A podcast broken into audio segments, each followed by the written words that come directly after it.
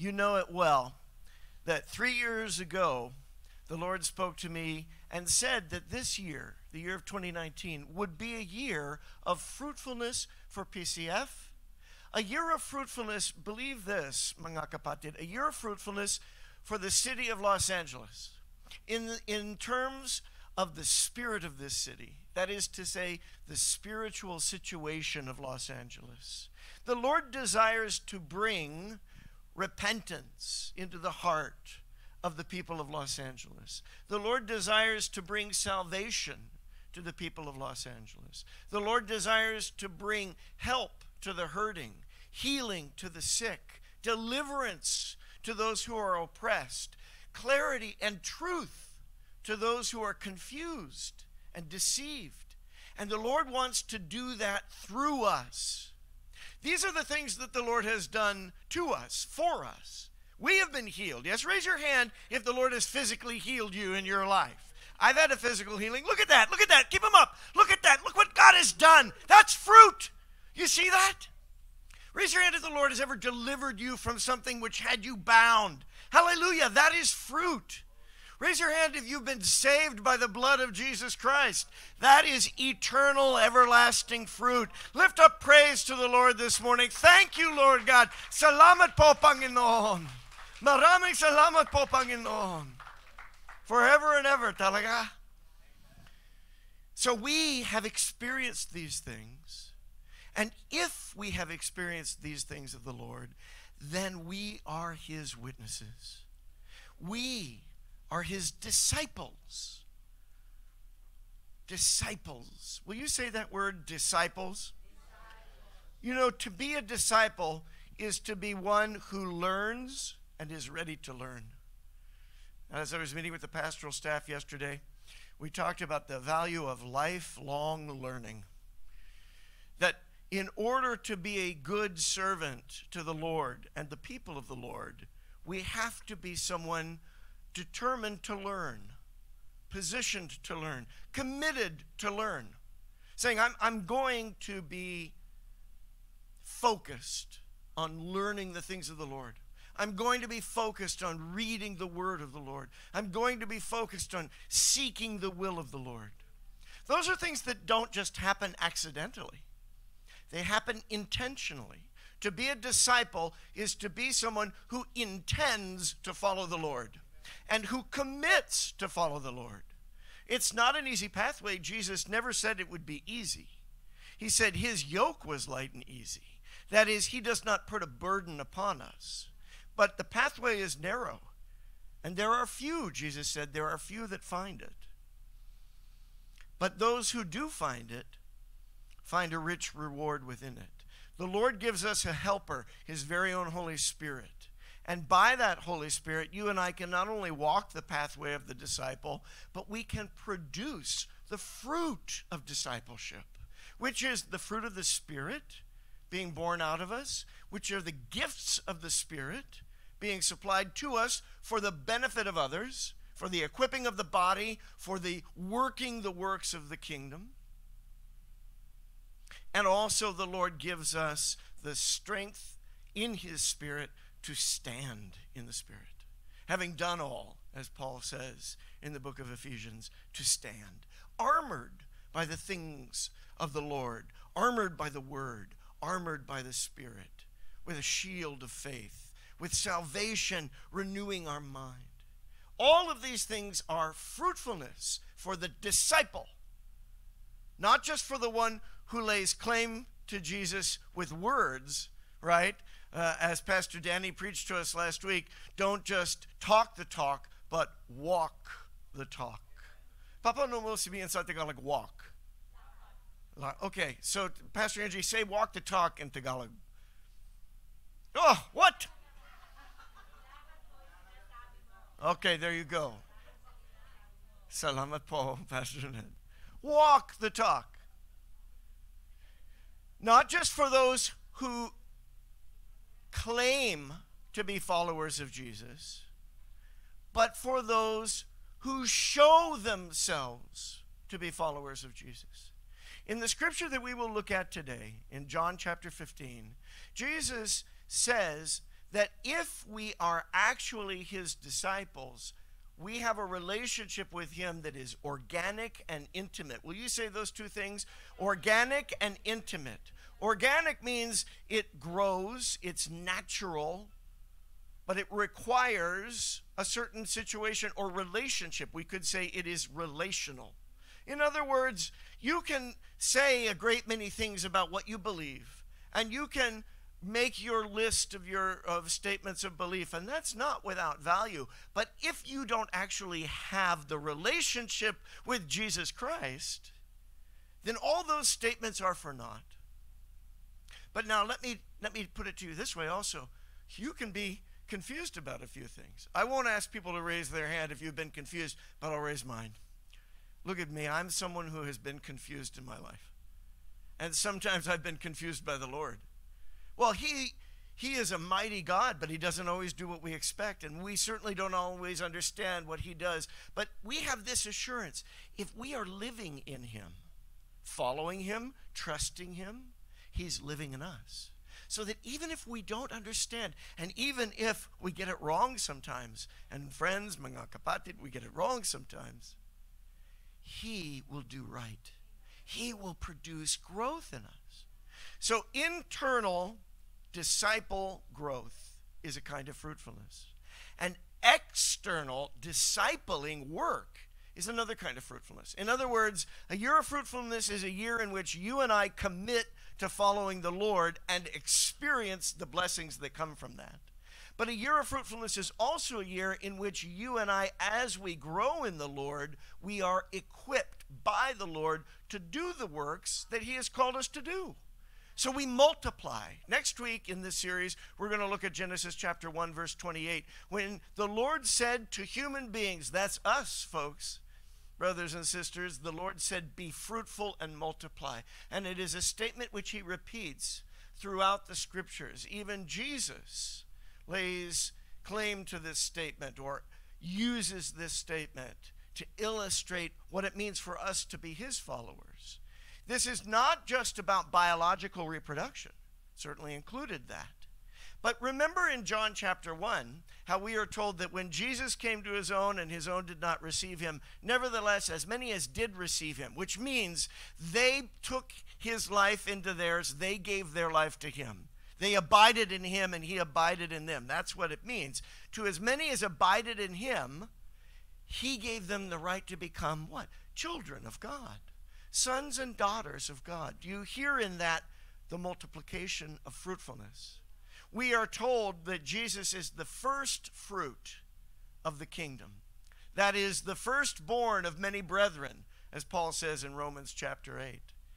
That means that you and I are part of the multiplication of Jesus' life on earth, and you and I are equipped by the Spirit when we are fruitful, when we are abiding in Christ and He in us. We are equipped to see that multiplication advanced.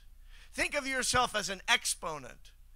Now, I'm not a great math guy, I'll tell you, but you know that little number up to the right of another number, right? That provides an exponential increase.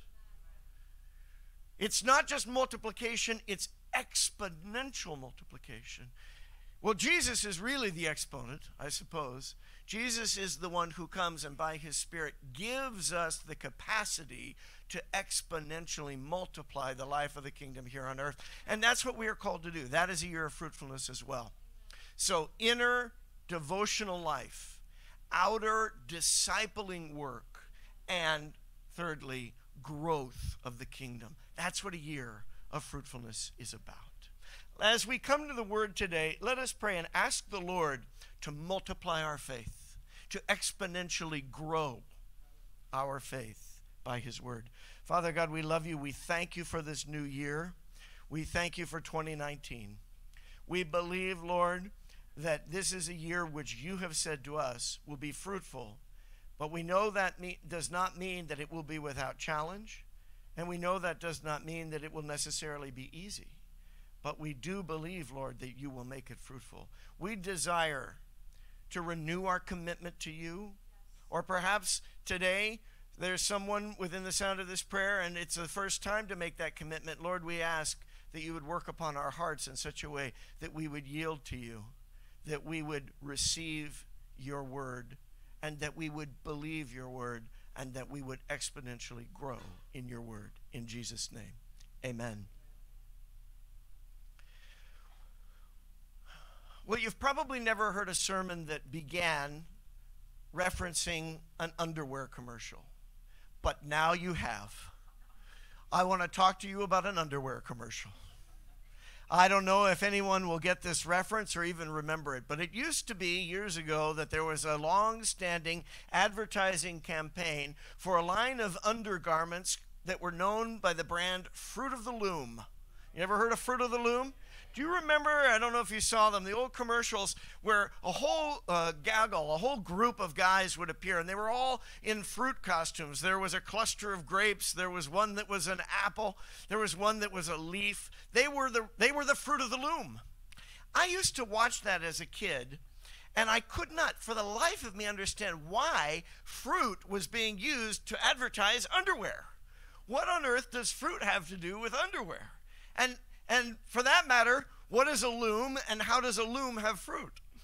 Well, you, you probably know what a loom is. I actually saw an old fashioned loom at work. I've probably seen it a few times, but one of the times that most impressed itself upon me was about 20 years ago, almost, when I visited the land of Morocco. God bless Morocco. It's a beautiful country filled with beautiful people in need of a great witness of the Lord. I was part of a uh, mission team, short term mission team that was going to Morocco on a prayer journey and uh, uh, uh international uh, friendship mission.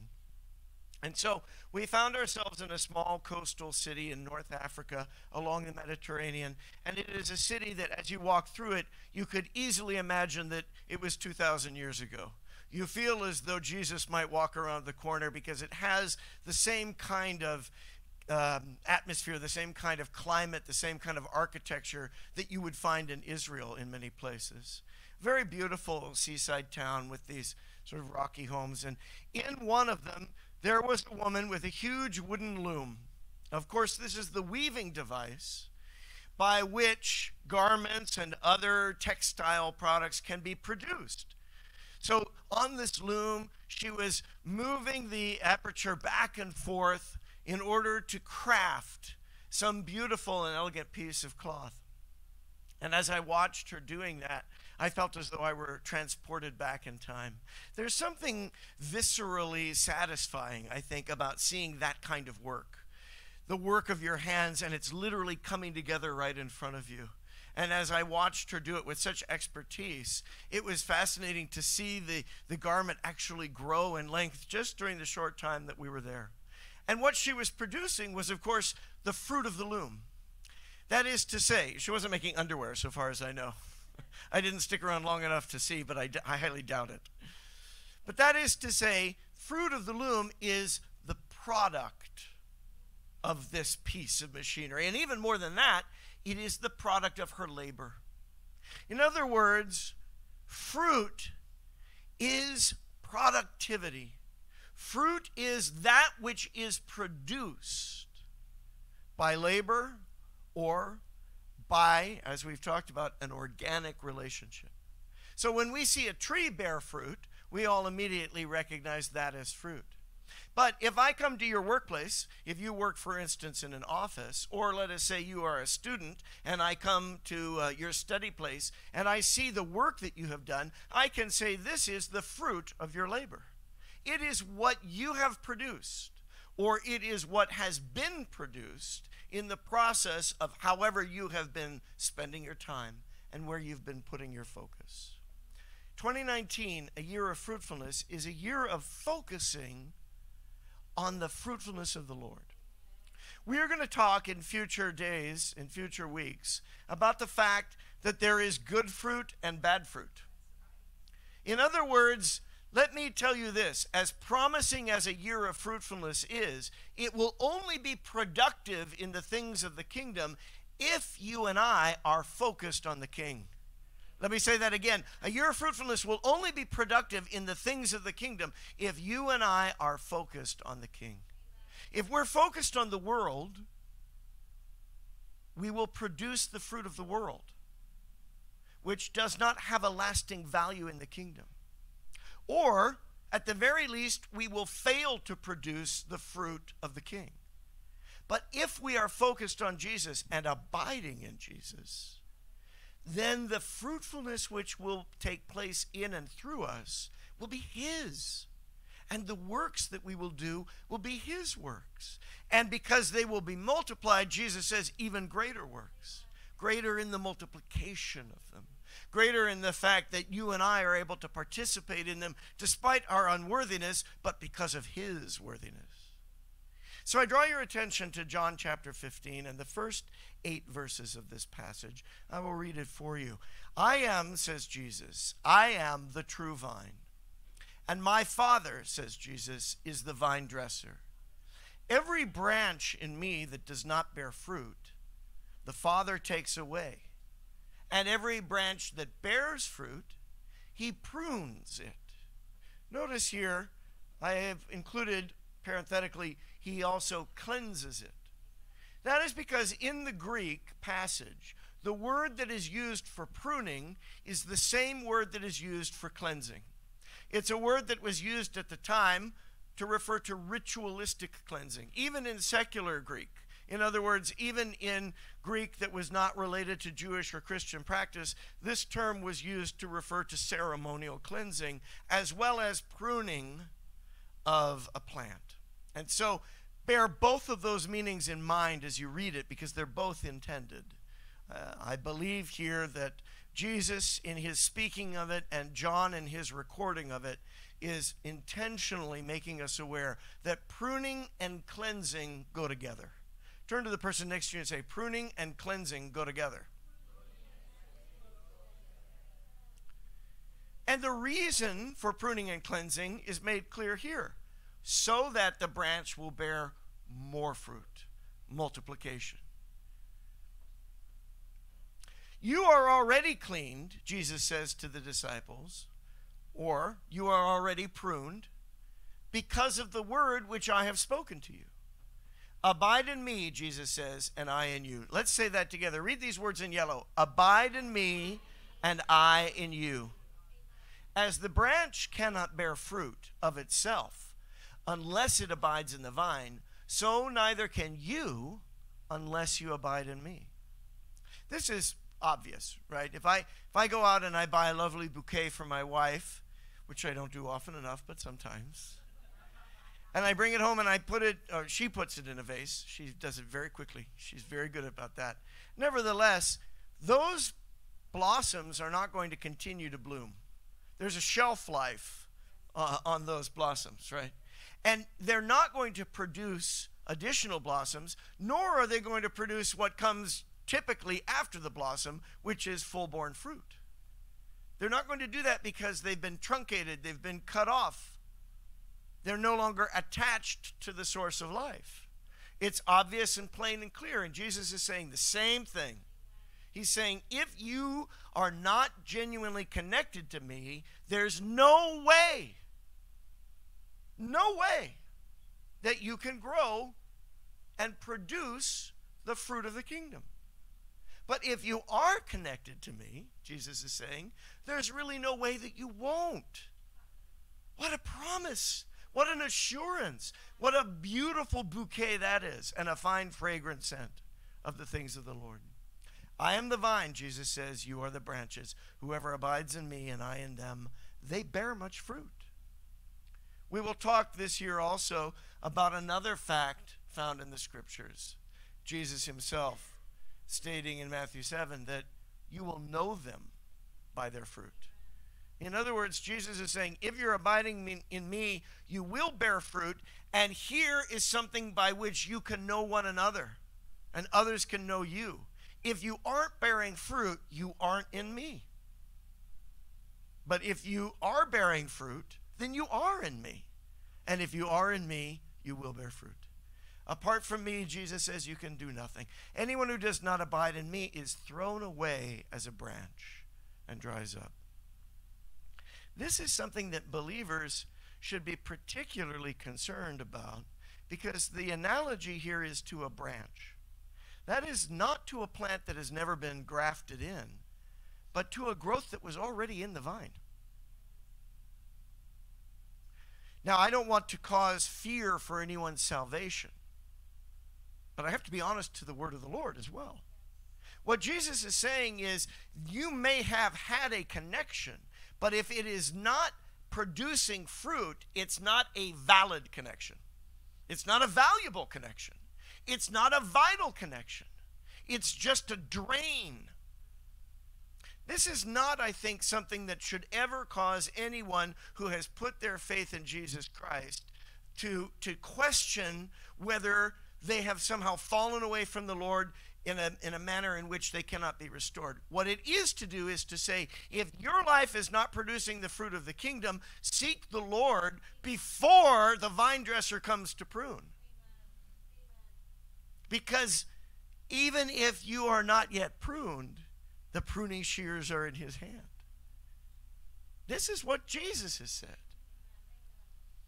Anyone who does not abide in me is thrown away as a branch and dries up, and they gather them and cast them into the fire, and they are burned.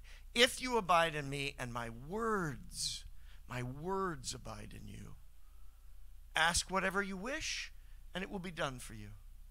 It's so dangerous, isn't it, that Jesus makes these kinds of statements? Ask anything in my name and it'll be done for you. Ask whatever you wish. But remember that these statements always come in the context of a relationship. What he is saying is if you're really in me and I'm really in you, you can ask whatever you will. You know why? Because if you are abiding in Jesus Christ and he is abiding in you, your desire is for the will of the Father. So what you will is what God will and you will ask for the things that God desires. And if somewhere you earnestly and honestly don't understand what it is that God desires, Jesus will still produce the good fruit through you. And the Lord will answer your prayers in a way in which His will is fulfilled and your heart is fulfilled. This is the promise of fruitfulness. And this is also the way in which Father God is glorified. Think of that. The word here involves or includes the notion that this is worship to God. That, that real worship to God is producing the fruit that He desires for us to produce. And that's something that we can only do if He is in us, but we cannot help but do when He is in us. So we are actually worshiping the Lord when we are living a fruitful life, fruitful in the things of the kingdom. And it evidences, it shows that we are disciples. In Romans, Paul says, Don't be conformed to the world, but be transformed by the renewing of your mind, that you may prove what is the good and perfect and acceptable will of the Lord. To prove it is that you will show it. You will demonstrate it. And so, here also, when Jesus says, By being fruitful, you will prove that you are my disciples, what he's saying is, You'll give evidence of it you'll give the testimony of it. We've been called to be witnesses in the court of humanity. And the testimony that we are to give must include the evidence of the fruit of God at work in us, the fruit of the kingdom, the fruit of the Spirit, the gifts of the Spirit, the works of the Lord. And Jesus says, in order to have that, you must abide in me. And if you abide in me, you will have that evidence. And it will be irrefutable evidence. That doesn't mean that nobody can deny it. What it means is it will be God's evidence. It will have the weight of the kingdom behind it. It will accomplish the works of the kingdom through it. So, in this passage, there are three things that I'd like us to focus on today as we consider being fruitful. One is to be fruitful as a follower of Jesus is to submit to pruning for productivity. Will you say that? Pruning for productivity. I'm going to try this. Pinaputulan at nilelininis. Kind of close. Cut and cleaned, right? Cut and cleaned. Nobody likes to be the idea of being cut and cleaned. If you'll forgive me if it's too graphic, being cut and cleaned was the sign of the covenant in the days of Abraham. And each generation, the productive member of that generation, the means of fatherhood involved being cut and cleaned. This is not to say that circumcision is a requirement of Christianity, but rather to say that it is a sign for us of how it is that the Lord says this produces fruitfulness and exponential generational growth. So we must submit to that if we are going to submit to the Lord and if we are going to be fruitful. If we haven't been fruitful, then the pruning will produce greater fruitfulness in us. And if we have been fruitful, the pruning will still expand and compound our capacity for fruitfulness. Likewise, we must commit to abiding in Christ. Say, abiding in Christ. Manatili kayo sa aking at mananatili din ako sa inyo. If you stay with me, I'll stay with you, right? If, if you abide with me, I'll abide with you. I want to repeat what I said earlier. It doesn't just happen accidentally. There aren't accidental disciples. It's an intentional commitment. Certainly, the Lord has committed to us. And in that, there is an expectation. This is a component of faith. This is an exercise of faith to expect that if I have submitted to pruning and am submitted to pruning, because by the way, pruning is an ongoing process, abiding is an ongoing process. It's particularly evident in the Greek of the original text that these are verbs which are not just one time, but are an ongoing way of living. So I continually submit to pruning. After all, when you prune a plant once, it doesn't mean you never prune it again. It, there are prunings seasonally often. And in the same way, the way a plant continues to grow is not just having been connected to the vine once, like those flowers in a vase, but being connected to the vine now and always. And that is committed to abiding to Christ. And in that, there is a reasonable and even a necessary expectation that the empowering fruitfulness which God has promised will be brought about. Nagbabunga nang sagana. It produces so much. It grows so much when we are growing in Him. Hallelujah. So let us look a little bit closer at these three things. Pruning for productivity.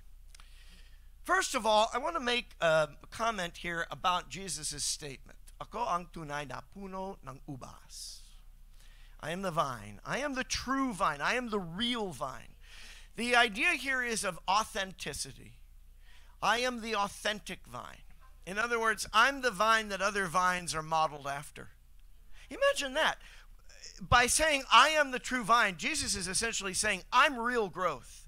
Every other kind of growth in the world is just a shadow or a model, echo, a reflection of me. That's what he's saying here. What he's saying is if you want to know what real growth is and where real growth comes from, I am. I am. Now, you may be aware that in the book of John, there are seven I am statements of Jesus. Seven times where Jesus says, I am. And I won't reiterate all of them for you, but you're familiar with some of them. For instance, when Jesus said, Before Abraham was, I am.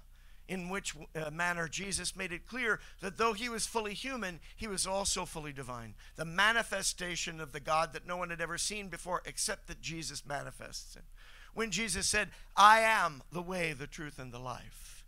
He was making an I am statement. And so, in the book of John, here in John chapter 15, which, by the way, takes place on the last night of Jesus' earthly life, that is to say, on the night before his sacrifice, the night before his crucifixion, the night when he dined and set this table, which you and I will dine at in just a few minutes, is the night when he spoke these things and said, I am the true vine.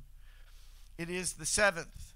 You know that that's a number that is divine in its perfection, a number of creation, a number of God, a number of fullness and completion. And here he says, I am the true vine, and he is referring to the great I am. He is utilizing the covenant name of God, even the very name that Moses heard from the Lord when in Exodus chapter 3 Moses encountered the burning bush, a bush that was a light and a fire with the power of God, but rather than wearying, withering in that fire or being destroyed, it continued to flourish. it is itself, that bush, that burning bush, a vision of fruitfulness and the power of the Holy Spirit producing that fruitfulness. There the Lord said, I am who I am. The great covenant name of God, Yahweh, as best as we can render it. So Jesus is saying, I am the Lord. I am God, and I am the source of life. Now, why is it that he might particularly be prompted to utilize the metaphor of a vine? There's a couple of things that would be worth our attention, although we cannot say this for certainty. It is possible that at the very time that Jesus was making this statement in John chapter 15, he and his disciples were passing by the golden vine of the temple. Now, this is not the best uh, rendering of it, perhaps. Uh, I tried to find a good photo online, and there isn't a very good photo online. But the temple, which of course no longer exists, at that time was very much in existence, and it had on uh, around one of its uh, major doorways this golden vine. Why is it that the golden vine was there? And what makes me say that Jesus and his disciples might have been walking by it at that time? Well, first of all, we know from the previous chapters and the other gospels. Um, so, for instance, John 13 and 14 and elsewhere, that the disciples were gathered in an upper room prior to the celebration of, or in celebration of the Passover, and they were dining in that upper room. The traditional side of that upper room is close to the Temple Mount. We know that later Jesus and his disciples left. In fact, in John chapter 14, the chapter ends with Jesus saying, Let's get up and go. And then John chapter 15 begins. The implication is that they've eaten their meal, Judas has gone out, they have uh, concluded that portion of the evening, and now they are walking together from the Temple Mount down the Kidron Valley and up the Mount of Olives, where Jesus will be in prayer in the Garden of Gethsemane. Are you tracking with me? So, if we were to chart that course, they would have walked by this. Imagine, if you will, Jesus and his disciples on that night, having experienced such a powerful uh, discussion already. Jesus washing the feet of the disciples. You're already clean because of the word that I have said to you. Jesus feeding his disciples his body and blood. Abide in me, and I'll abide in you. And now they're walking by, and Jesus says, You know, I'm the true vine. This vine that you see here, it represents me. This temple that you see, I am before the temple. In fact, Jesus had said, Tear this temple down, and three days later I'll raise it up. So Jesus is identifying with the works of the Lord. The reason the vine was placed on the temple is because in the Old Testament scriptures, the vine is used as a metaphor for Israel repeatedly. I've provided just a few examples, there are many more. But for instance, in the first seven verses of Isaiah chapter 5, it describes a vineyard that the Lord has planted, and it makes plain that that vineyard is Israel. In Jeremiah 2:21, Israel is described as having been planted like a choice vine. In Ezekiel, notice these are all the pro- all prophets. Ezekiel 19 it describes Israel as having been planted or having been produced by a vine. When the, when the Lord through the prophet says, Your mother was a vine, what he is saying is, You have grown as a vine, as a nation. And Jesus himself tells a parable. It's often called the uh, parable of the wicked husbandmen, which is kind of an antiquated way of describing the servants who worked in a vineyard. But you may remember in Mark chapter 12 that Jesus tells a parable about a, a master who planted a vineyard and then hired people to care for that vineyard and then sent his emissaries, his representatives, to, to get some of the fruit from the vineyard. And what did the workers do?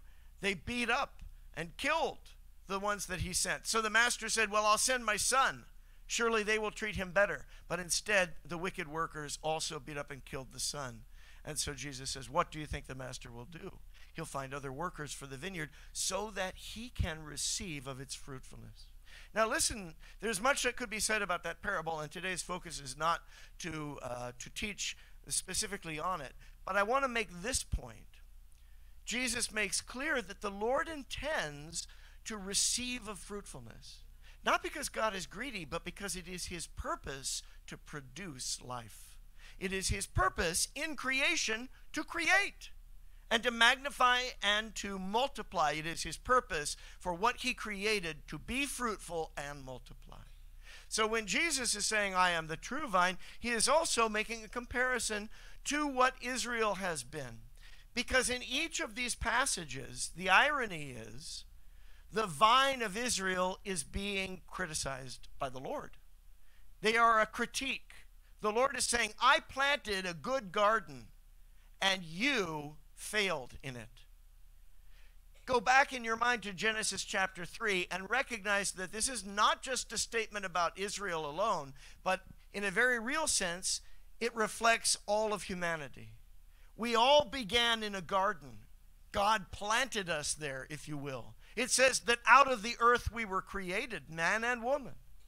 And God made us stewards over that garden, and we failed because we failed to believe Him, because we denied His word, because in the form of the first man and the first woman, Adam and Eve, we betrayed God. And so also Israel, though chosen by God, has many examples in which it has failed. Let me say, friends, you and I have those examples in our lives too. God chose us, we didn't choose him.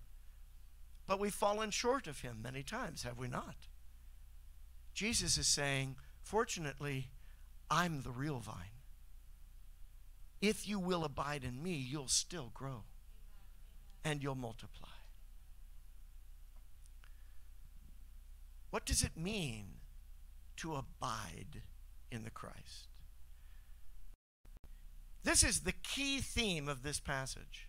In John 15, verses 1 through 16, the word abide is used nine times. That repetition in such a short order clearly uh, distinguishes abide as the central command, the central directive, the central goal of the verse, of Jesus' exhortation there. Now, I don't want to belabor a point that some might find to be a little bit of, a, of a, an interpretive strain. But the reality is that in Judaic uh, culture, numbers have meaning. Nine is the highest single digit number.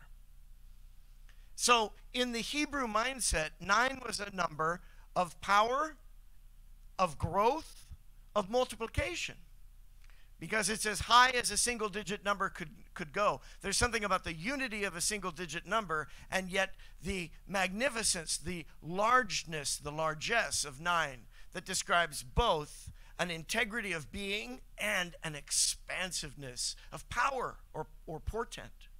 Interestingly enough, the number three has reference to the Holy Spirit, the third person of the Godhead. And if you, if you uh, exponentially increase 3, that is 3 squared, is 9. So here in the number 9, may I suggest that there is, at least in the Hebraic mindset, the notion of the Holy Spirit multiplying to the utmost increase. And perhaps it is not coincidental, though it surely could not have been the intent of John in writing his gospel, and it was probably not the intent of Paul in writing to the Galatians or to the Corinthians. Nevertheless, it just so happens that there are nine times when Jesus says, Abide in the vine in John chapter 15 and there are nine fruit of the spirit described in Galatians 5:22 and there are nine gifts of the spirit described in 1 Corinthians 12. Now, I do not mean to say that this is an absolute parallel, nor do I want to mislead anyone into thinking there are only nine fruit of the Spirit or that there are only nine gifts of the Spirit. But perhaps the Holy Spirit, in His wisdom, has intended something in this correlation that you and I can appreciate, which is that abiding in Christ is connected to bearing the fruit of the Spirit.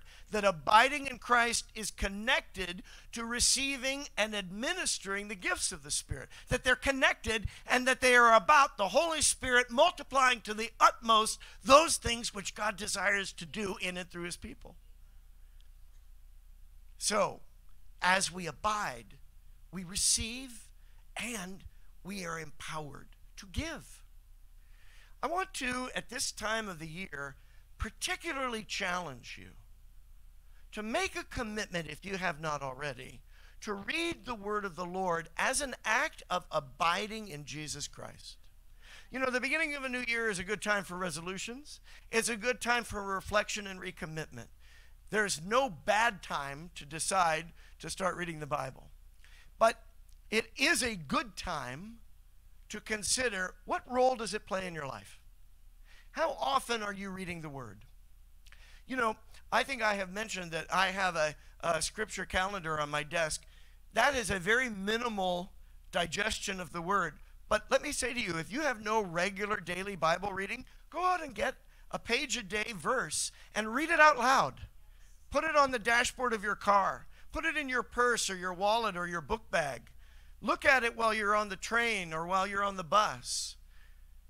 And let that be a living seed of God's word in you every day.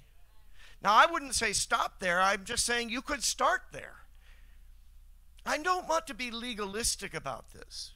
But if we are to believe that Jesus is saying, Abide in me as an ongoing act, there are ways in which we can make an intentional commitment. You're never going to read through the whole Bible by accident. And if you're a disciple of Jesus Christ, you need to read the whole Bible. Not just as a, as a check mark on your to do list, but because the full counsel of God is given to you. Why would you and I avoid that? How dare we avoid it? And why would we want to miss out on the full resonance of it? Yes, some parts are more interesting than others, but no word of God is, is without value to you. No word of God is without value to you. And in fact, you will not grow as a disciple if you're not growing as a student of the word, if you're not growing as a scholar of the scriptures. You don't have to be a Bible student, you don't even have to be a good reader. You can get your phone and go to, to YouVersion or the Bible app and get a, a daily Bible reading plan that'll read to you. You can listen to it with your earbuds. There's a point of fruitfulness. Let your earbuds blossom this year with the word of the Lord. You don't even have to be able to read. You can be blind and still have the word of God in your spirit every day. You know, if you have never, let's say you are a regular reader of the word, it's already a part of your life. I want to challenge you to go further. Have you read an entire book all the way through? You could read one chapter of Proverbs a day and finish in a month. There's 31 Proverbs there. Let's say that you have uh, read much of the scripture throughout your life, but you've never read all the way through the New Testament. Do you know that there are between 260 and 261 weekdays in any given year? I don't know what the number is for 2019. I haven't checked yet. But there is always either 260 or 261 Monday through Fridays in any given year. And it just so happens that that is exactly the number of chapters in the New Testament 260 chapters in the New Testament. If you simply said, I'm going to start today reading one chapter a day, which is really not very much reading. Some chapters are longer than others, but a lot of times you're only talking about 40 verses. You can read it in a relatively brief amount of time. You will have the entire New Testament read in one year. In fact, you'll probably finish early. You'll have the benefit of Sunday, Saturday and Sunday to catch up if you fall behind. It's possible to read two to three chapters of the Old Testament in a year and do the same. I want to encourage you to go further. However much of the word you've read, read more this year. However much of the word you've studied, study more this year. Do it prayerfully. Do it joyfully. If you fall bef- behind, that's fine. Nobody's grading you on it. The point is not to have a perfect record. The point is to abide in Christ and His Word to be living in you. It makes a dramatic difference. If you do this for 30 days, you read a chapter of the Bible with a commitment I'm going to do this, I'm going to carve out time. You do that for 30 days, I guarantee you, your life will reflect the impact. Empowering fruitfulness will be the impact. The result will be that it produces so much. I'm going to ask if those who are serving from the communion table to us today would come forward. Jesus said, If you abide in me and my words abide in you, ask whatever you wish, and it will be done for you. Jesus does not make idle promises. He is not in the business of falsehood and deceit. Jesus said this. It is true. And here before us are the evidence of it. Jesus himself, though he is God, did not expect us to believe him simply because he is God. He said, I don't bear witness to myself. Father God and the Holy Spirit bear witness to me. But if you don't believe them, believe the works that I do. And this is the work of God that his only begotten Son, whom he loved so much, nevertheless, because of his love for us, who were sinners, we were the ones who betrayed him and destroyed the vineyard. He loved us, nevertheless, so much that he gave his only begotten Son, that by the breaking of his body and the shedding of his blood, you and I could abide in him, and he would abide in us.